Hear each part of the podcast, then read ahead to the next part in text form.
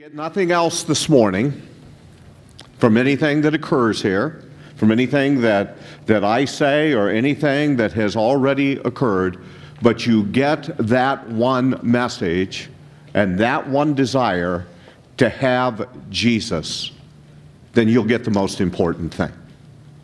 See, whether you believe in Jesus or not is the spiritual continental divide as to where you will spend eternity. Whether you have Jesus or not will determine whether you have fulfillment in your life and whether you're living for a purpose or whether you're just hanging on and going through the motions of life. It is all about Jesus. Well, it's good to look out this morning, and I've had an opportunity to interact with some of you and to make some new acquaintances here, and also to see some old friends. Now, when I say that, I mean your old friends in that we've known each other for a long time, but also old friends because we are getting old. Let's be honest about it. Now, there's only one person that I met here this morning, and I normally don't point somebody out in the, the congregation because I don't like to embarrass people, but I'm not going to worry about that with this person. Uh, I was surprised this morning to see uh, a coworker from years ago here. And he is the only person that looks the same now as he looked 30 years ago. And that's our former uh, worship pastor that I worked with, Mark Miracle, who's there in the back. But of course, 30 years ago, they were offering Mark uh, seniors discounts when he went into the restaurants. it was that gray hair, and you look the same, Mark, after all of these years. I have to say that within the last month, I was taken back twice. This happened like two days in a row, where I was at a place and they had a senior discount, and I asked for it, and they said, We've already given it to you. it kind of made me realize that things are changing. But it's a privilege for me to be with you this morning, uh, to have the opportunity to minister here. I'm so excited about what I see happening here. I'm so excited about your, your elders and the path that they are on in this difficult time. And I am praying for the future of this church. And I am excited about the future of this church for what God has in store here at Mission View. God had you planted here for a purpose. He has a good purpose for you. You are fulfilling that purpose, and God has great days ahead for this ministry, and I'm totally confident of that. So I'm glad to be with you to continue on with your series this morning in the book of Joshua. This morning we're coming to Joshua chapter 2. So I would encourage you to have a copy of the scriptures in front of you, your Bible, your phone, uh, uh, whatever you may be using, but have a copy of the Bible with you and go to Joshua chapter 2. And this morning I've asked Sarah Mass to come and to read Joshua chapter 2 for us. So if you would read that for us this morning. And Joshua the son of Nun sent two men secretly from Shittim as spies, saying, Go, view the land, especially Jericho. And they went and came into the house of a prostitute whose name was Rahab, and lodged there. And it was told to the king of Jericho, Behold, men of Israel have come here tonight to search out the land. Then the king of Jericho sent to Rahab, saying, Bring out the men who have come to you, who entered your house, for they have come to search out all the land. But the woman had taken the two men and hidden them. And she said, True, the men came to me, but I did not know where they came, were from. And when the gate was about to be closed at dark, the men went out. I do not know where the men went.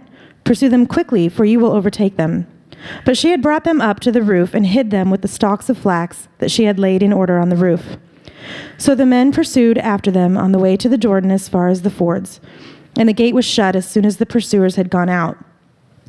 Before the men lay down, she came up to them on the roof and said to the men, I know that the Lord has given you the land, and that the fear of you has fallen upon us, and that all the inhabitants of the land melt away before you. For we have heard how the Lord dried up the water of the Red Sea before you when you came out of Egypt, and what you did to the two kings of the Amorites who were beyond the Jordan, to Sihon and Og, whom you devoted to destruction. And as soon as we heard it, our hearts melted, and there was no spirit left in any man because of you. For the Lord your God, He is God in the heavens above and on the earth beneath. Now then, please swear to me by the Lord that, as I have dealt kindly with you, you also will will deal kindly with my father's house. And give me a sure sign that you will save alive my father and mother, my brothers and sisters, and all who belong to them, and deliver our lives from death. And the men said to her, Our life for yours, even to death. If you do not tell this business of ours, then when the Lord gives us the land, we will deal kindly and faithfully with you. Then she let them down by a rope through the window, for her house was built into the city wall, so that she lived in the wall. And she said to them, Go into the hills, or the pursuers will encounter you, and hide there three days until the pursuers have returned. Then afterwards you may go your way. The men said to her, We will be guiltless with respect to this oath of yours that you have made us swear. Behold, when we come into the land, you shall tie this scarlet cord in the window through which you let us down, and you shall gather into your house your father and mother, your brothers, and all your father's household. Then, if anyone goes out of the doors of your house into the street, his blood shall be on his own head, and we shall be guiltless. But if a hand is laid on anyone who is with you in the house, his blood shall be on our head. But if you tell this business of ours, then we shall be guiltless with respect to your oath that you have made us swear. And she said, According to your words, so be it. Then she sent them away, and they departed. And she tied the scarlet cord in the window. They departed and went, went into the hills and remained there three days until the pursuers returned. And the pursuers searched all along the way and found nothing. Then the two men returned. They came down from the hills and passed over and came to Joshua the son of Nun, and they told him all that had happened to them. And they said to Joshua, Truly the Lord has given all the land into our hands, and also all the inhabitants of the land melt away because of us. Let's pray together. Father, we thank you for your word that you have given to us. And we pray now, Lord, that we might receive it and receive instruction from you. We pray that you would guide and direct us in Jesus' name. Amen. Well, in the words of that great American theologian, Yogi Berra, it's deja vu all over again. And here's what we find the people of Israel have been at this position before. It was 40 years earlier. They were at this exact same spot. Uh, the story is told in Numbers chapters 13 and chapter 14 of what occurred the first time they had come to the promised land. At that point, Moses, following the instructions of the Lord, had chosen, had each of the tribes choose a man, choose a chief from their tribes to serve as a spy to go out and look over this land that God had promised to give to them. The 12 spies came back and they reported to Moses, they reported to Aaron, and they reported to all the people. And this was their report. It is a good land. It is flowing with milk and honey. As they came back from the land, they brought some of the fruit of the land with them. And the passage tells us that the crops of the land were so great and so bountiful that it took two men to carry on a pole one cluster of grapes. Now, I've always imagined that since I was a little child how big those grapes had to be for two men to carry one cluster of grapes. And they come back with a glowing report of the land. But then there was a division among the spies. There were 10 on one side and two on the other side. The 10 and I could ask this morning who can name any of the 10 for us? Of the sites. You can name all 10 of them? Oh, you can name? Okay. Who can you name? No, not the tribes. The men that went to spy out the land. The t- all right, Joshua and Caleb were the two, but can anyone give me the name of the 10? We don't remember their names. We don't know their names because the 10 came back and what did they say? They said, Yes, the land is wonderful. It's great. It's super. But there are in the land people that are stronger than us. The sons of Anak live in that land. They are Nephilim. Now, the word Nephilim means they have almost superpowers and they are huge. Uh, an example of a modern day Nephilim might be someone like Shaquille O'Neal, who plays in the, who used to play in the NBA. He's huge. He's powerful. The 10 spies came back and said they have warriors that are Nephilim.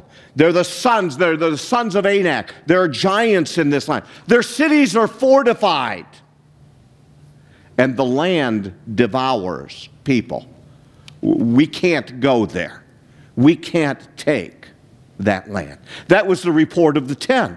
Over against that, we had the report of the two.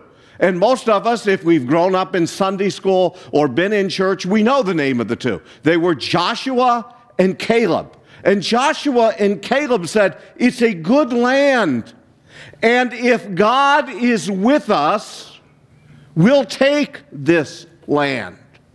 Sure, the people are big. Sure, their cities are fortified. But they're not bigger than our God. We do not need to fear the people. Well, there was a discussion that took place, and the people of Israel refused to go in to the land. We come to the present that's recorded for us here in Joshua chapter 2. It is 40 years later.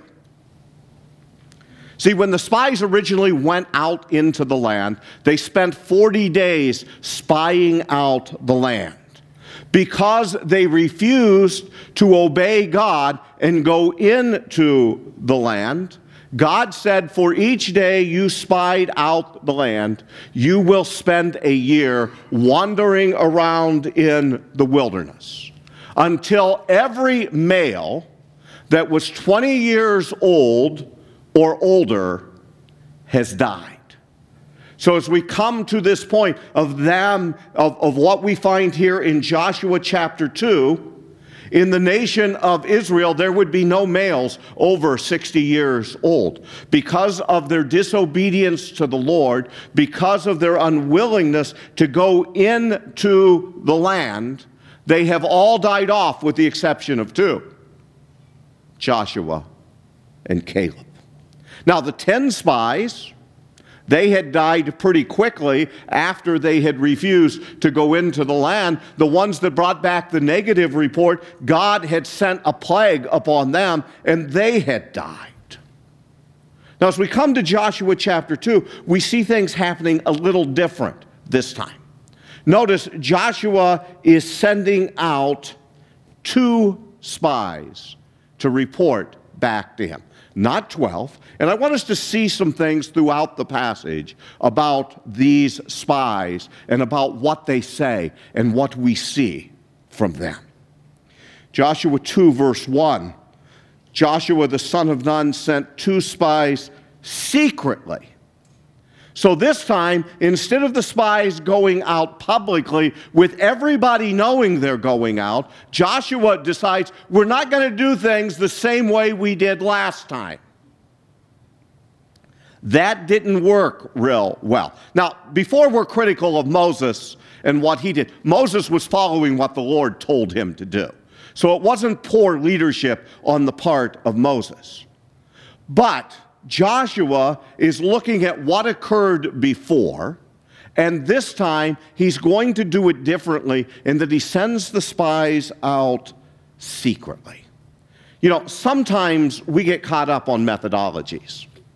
And we think we always have to do things the same way. And even when things have failed in the past, especially in churches, we get locked in to always doing things the same way, whether it works now or it doesn't work now anymore. Sometimes there are methodologies of the past that were great in the past, but they don't work today. And we as Christians, need to learn, we need to follow the instructions of the Lord. And God doesn't change, but God, as He works with us and directs us, at times directs us to do things differently. And I'm sure there are those that could come and say, well, you know, Joshua, when they find out that he sent these spies out quietly, secretly, that's not the way the leadership did it in the past. Why are you doing it this way? But we're going to see that the methodology that Joshua used ends up being very successful for this nation. So he sends them out secretly, and he tells them in verse 1 go view the land, especially Jericho. Concentrate on Jericho because Joshua knows that Jericho is going to be the first major battle that they are going to face as they come into the land. So he wants to learn all he can about Jericho. Jump on down with me to verse 14. The two spies go into the land and they come to Rahab the harlot, and we'll talk about her in just a moment. But in verse 14, we read, And the men said to her, Our life for yours, even to death. If you do not tell this business of ours, then when the Lord gives us the land, we will deal kindly and faithfully with you. Notice, first of all, the confidence of these two spies. Did you hear what they said? When the Lord gives us the land. They don't say, if the Lord gives us the land. They have learned a lesson over the last 40 years that you need to trust God. And when God tells you to do something, you need to obey Him. So they are confident that this land is going to be theirs. And also, they say to her, when we come into this land, if you keep up the bargain that you've made with us, we will deal with you kindly and faithfully. You know, that's how we should always deal with one another. We need to be kind with one another. You know, we're told in the scriptures that we're to prefer one another as better than ourselves. We are to deal faithfully with one another. We are told our yes should be yes and our no should be no. People should know us as Christians as people who keep their word and people who are kind with others. We see their confidence repeated down in verse 18. Behold, when we come into the land. And then jump down to verse 23. It says, Then the two men returned. They came down from the hills and passed over and came to Joshua, the son of Nun. Notice what Joshua has set up. He set up for the spies to come back and report to him. They're not reporting, giving their report to the whole nation initially. They are reporting back to Joshua so that Joshua is able to make sure that the message they're going to give is going to be a message that has confidence in God. And they told Joshua all that had happened to them. And they said to Joshua, Please notice this very carefully. Truly, the Lord has given all the land into our hands, and also all the inhabitants of the land melt away because of us. Now, isn't that quite a turn of events? 40 years earlier, the people will not go into the land because they're afraid of the people that are in the land. Now, 40 years later, the spies come back and say, they're scared to death of us. What a change has occurred during those 40 years. All right, let's also look at Rahab in the passage. The first thing that we see about Rahab in verse 1 is that when the men came into Jericho, they came into the house of a prostitute whose name was Rahab. You know, sometimes the scriptures get a little messy for us, don't they? We have those commentators that have come to this passage and they said we need to change that word prostitute and we need to say that Rahab was an innkeeper. Doesn't that sound much better? The innkeeper Rahab as opposed to the prostitute Rahab. There's only one problem with that. The problem is this the word that is used here means only one thing. You know what it means? It means prostitute. This woman was a prostitute. She is running a house of ill repute there in Jericho. Now, we can ask, why are the spies there? There's no indication in the scriptures that the spies did anything immoral there in Rahab's house. But if you were hiding out as a spy, this would probably be a good place to go. They're going to be searching all over the city for these two men. Also, it's interesting that we see how our God works. Our God doesn't come to just those who have already tried to clean themselves up and have tried to make sure that everything is in order. Our God goes to any who are willing to follow after him and seek him. And he does the cleansing work, as we will see in the life of Rahab. Jump down with me to verse 11. It says, Rahab is speaking, and she says, And as soon as we heard it, our hearts melted, and there was no spirit left in any man because of you. For the Lord your God, he is God in the heavens above and on the earth beneath. Who's saying these words? These are the words that are coming from a prostitute. We know, and I think it is her statement of faith here. I have recognized that the God you serve he is the true God. We've heard the stories of what your God has done. We heard, and it's interesting to me, she will talk about that they heard about back in Egypt how the Red Sea was dried up and the children of Israel were able to go over it in dry ground. What's interesting about that to me is this that had occurred 40 years before. The fear that is in these people of the God of Israel was there 40 years earlier. They were just as afraid of Israel as Israel was afraid of them. Because the people were afraid of a God who could divide the Red Sea. The people were afraid of the God who could work the wonders that God worked in Egypt.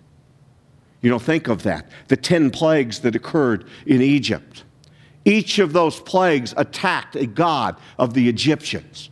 Each of those plagues was really a statement by God of saying, I'm going to put it in uh, a more current vernacular, of God making the statement, I can kick your God's butts.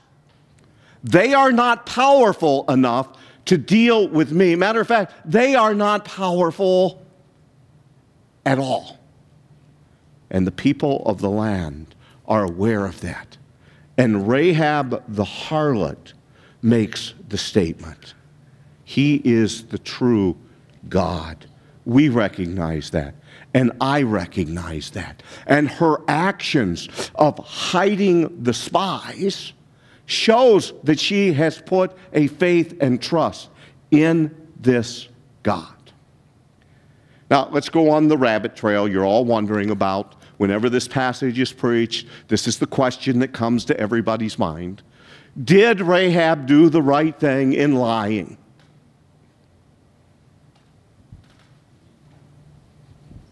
Well, I don't know. I know that there are some Bible scholar says, well, what Rahab should have said was, are the men here? Yeah, they're upstairs. I hid them underneath the flax there. Go ahead and get them. There are others that say, and I tend to agree with them, without justifying the words of Rahab, it was the heart of Rahab and her seeking to do that which is right that God has rewarded here. See, don't use this as a license for you to say, well, I can lie whenever I want to as long as the end turns out for good. That is not what the passage is telling us. The Bible doesn't give us any commentary on whether Rahab was right in lying or not, but the Bible does give us a commentary in the book of Hebrews that Rahab operated by faith and she was trusting God. You know, I'm glad that in God we have someone who loves us and someone who is looking at our hearts and looking at our hearts' intents. Have you ever done something and you did it for the right reasons, but people criticize you for what you have done? I think if we're fair, we shouldn't be real critical of Rahab here. I think we should recognize the biblical account is telling us what she did. God is a God of truth. God never encourages us to lie. And God always gives us a way to get around lying if we will seek for that way. So don't use the experience of Rahab to justify lying to someone. But let's recognize she is probably very, very new in her faith in this God of Israel.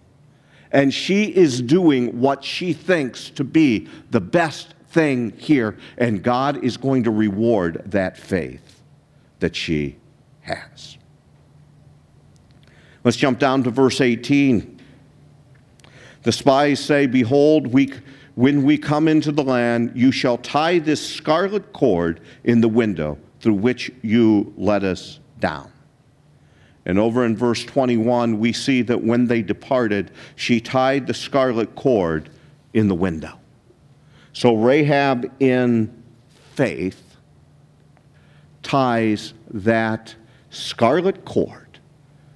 And as long as her family members stay inside her house, the spies promise nothing bad will happen to you. We'll talk more about that in a little bit. The next thing that I want us to consider this morning are the principles. The principles that we can draw from this passage that will help each of us. These are principles for living our lives and living them in a victorious fashion. Principle number one recognize the problem. Recognize the problem. For the spies, and for the nation of Israel, they have a challenge before this. Will they obey God and go in to this land? For Rahab, she has a challenge before. She is, is she going to be a follower of the true God of Israel? Which is going to necessitate some changes taking place in her life that is implied in the passage, and her future will tell us that changes did take place in her life.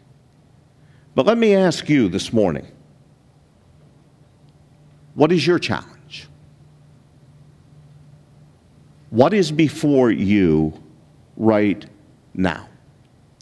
Are there decisions that you need to make? Are there obstacles before you that they are paralyzing you or they are causing you not to walk in faith and trust God. The first step in us being able to live lives that are victorious is to recognize the problem. The scriptures speak about that in other places. In Luke chapter 14, Jesus said this For which of you desiring to build a tower does not sit down and count the cost, whether he has enough to complete it? Otherwise, when he has laid a foundation and is not able to finish, all who see it begin to mock him, saying, This man began to build and was not able to finish. Or what king going out to encounter another king in war will not sit down first and deliberate whether he is able with 10,000 to meet him who comes against him with 20,000? And if not, while the other is a great way off, he sends a delegation and asks for terms of peace. Recognize your problem. Recognize if you have a foe, who the foe is. In Ephesians chapter 6, 11 and 12, we are told as Christians to put on the whole armor of God, that you may be able to stand against the schemes of the devil. For we do not wrestle against flesh and blood, but against the rulers, against the authorities, against the cosmic powers over this present darkness, against the spiritual forces of evil in the heavenly places. And the apostle Paul encourages us in 2 Corinthians chapter 2 verse 11 so that we would not be outwitted by Satan for we are not ignorant of his devices. See, we don't go out to war without recognizing who we're going to war with. We don't start building something without counting the cost. Or else everyone's going to say, yeah, they started to build. We have a perfect example of that in Cuyahoga Falls, Ohio. We have a unfinished tower that I'm told is a wonderful lightning rod that whenever there's a storm, you can see all the lightning hitting it. But that's not what it was built for. But someone didn't count the cost. Now, the nation of Israel, 40 years earlier, looked at the problem that was before them, and they came to the decision oh, we can't win this. We're afraid of the people. So they refused to do what God asked them to do. Here we have two spies that go into the land and come back to Joshua and they say, Let's go take this land. God has given it to us. The people are afraid of this. Which brings us to the second principle here, which is this focus on God, not the problem. See, the real question here with Israel in their present and in their past is whether they believe God is big enough to help them with the obstacle that's before them. How big is our God? We had 10 spies 40 years earlier that all they could see was the problem. And two spies, Joshua and Caleb, that they saw a God that was big enough to overcome the problem. Focus on God, not the problem. Our God is the omnipotent God who can do anything, who has all power. That's what causes Paul to write in Romans 8:31. If God is for us, who can be against us? That's why Paul wrote in 2 Timothy chapter 1 verse 7. For God gave us a spirit not of fear, but of power and love and self control. I've had the, the privilege of sitting down with Steve and talking with your pastor. And as we pray for him and as we love him, he does not have a spirit of fear. He is trusting God. His focus is on God, not the problem that is before him. How big is our God? And Philippians 4:19 tells us this. My God will supply every need of yours according to his riches in glory in Christ Jesus. See, whatever your obstacle is today, whatever your problem is, whatever it is that you're wrestling with, whatever that issue is, God has enough riches to give to you what you need to overcome and to live a victorious life. Focus on God, not your problem. And then there's a third principle that I want us to see, and that is this principle obedience is always the key. Obedience is always the key. If I could narrow down our Christian walk, our Christian experience, if I could bring it down to the very simplest principle, it is this principle Obedience is what God is looking for. 40 years earlier, a nation stands ready to go into a land that God has promised to give to them. And God has commanded them to go and take the land. But what do they say? Nope, they're focused on the problem and they said, The problem is bigger than our God. Nothing is bigger than our God. Obedience.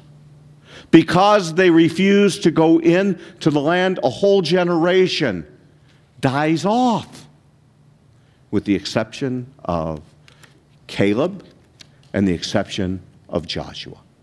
Why? Because they chose not to obey God. Obedience is a thread that is woven all throughout the scriptures. In 1 Samuel chapter 15, in verse 22, Samuel is addressing King Saul, who did not obey God. And Samuel said to him, Has the Lord his great delight in burnt offerings and sacrifices as in obeying the voice of the Lord? Behold, to obey is better than sacrifice, and to listen than the fat of rams. In the commission that God has given to his church, Matthew chapter 28, in verses 19 and 20, Jesus said this. Go therefore and make disciples of all nations, baptizing them in the name of the Father and of the Son and of the Holy Spirit, teaching them all that I have commanded you. And behold, I am with you always to the end of the age. Did you notice anything missing in that verse? Look at it carefully. Is there something missing there? Bring up the next slide. There are two key words that I had edited out. The two key words are teaching them to observe. See, our following the Lord isn't about how much we know up here, it's about how much we put in practice in following him. See, as the key to discipleship is not just increasing knowledge. Yes, we need to increase in knowledge, but that's not what is most important. What's most important is what are we doing with the knowledge we already have? Jesus told us that we need to go throughout all the world teaching them about Him, and that people need to be baptized to follow him as a picture of their salvation, and we are teaching to teach them to observe or to obey all things. So, the keys to living victoriously for us is we need to recognize the problem. We need to focus on God, not the problem and then we need to obey. I can't leave this passage without making some concluding remarks about an element that we find here. And that's the element of the scarlet cord.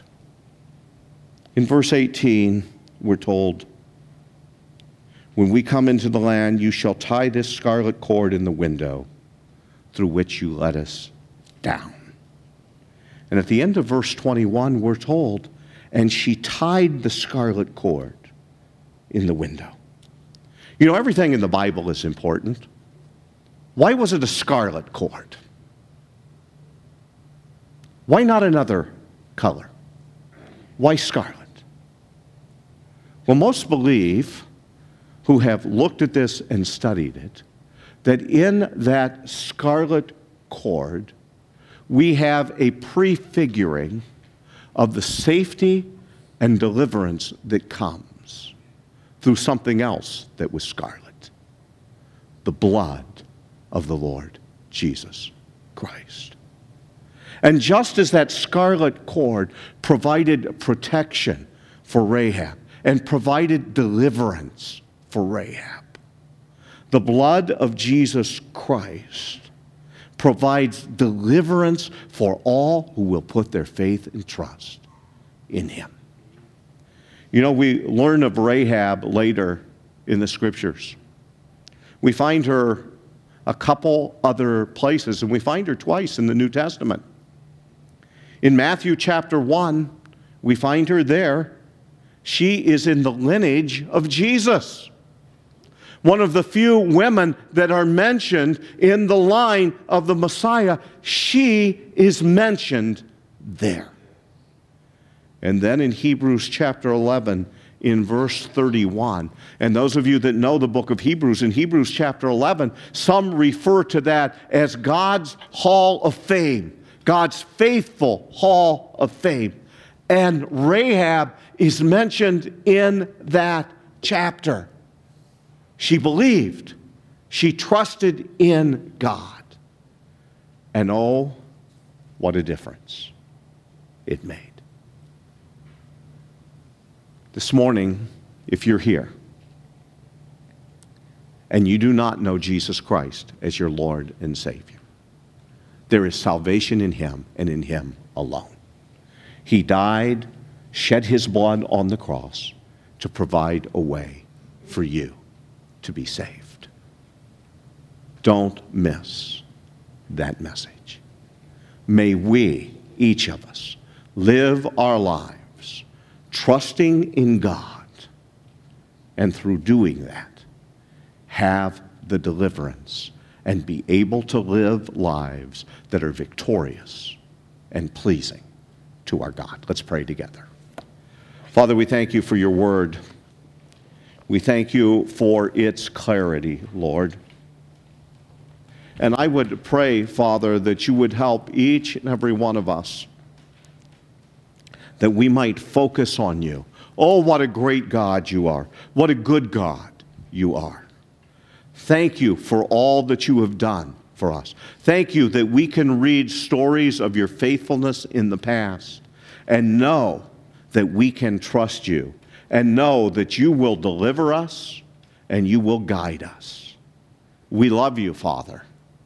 And we ask, Father, that you would help each of us to follow after you for this we pray in Jesus' name.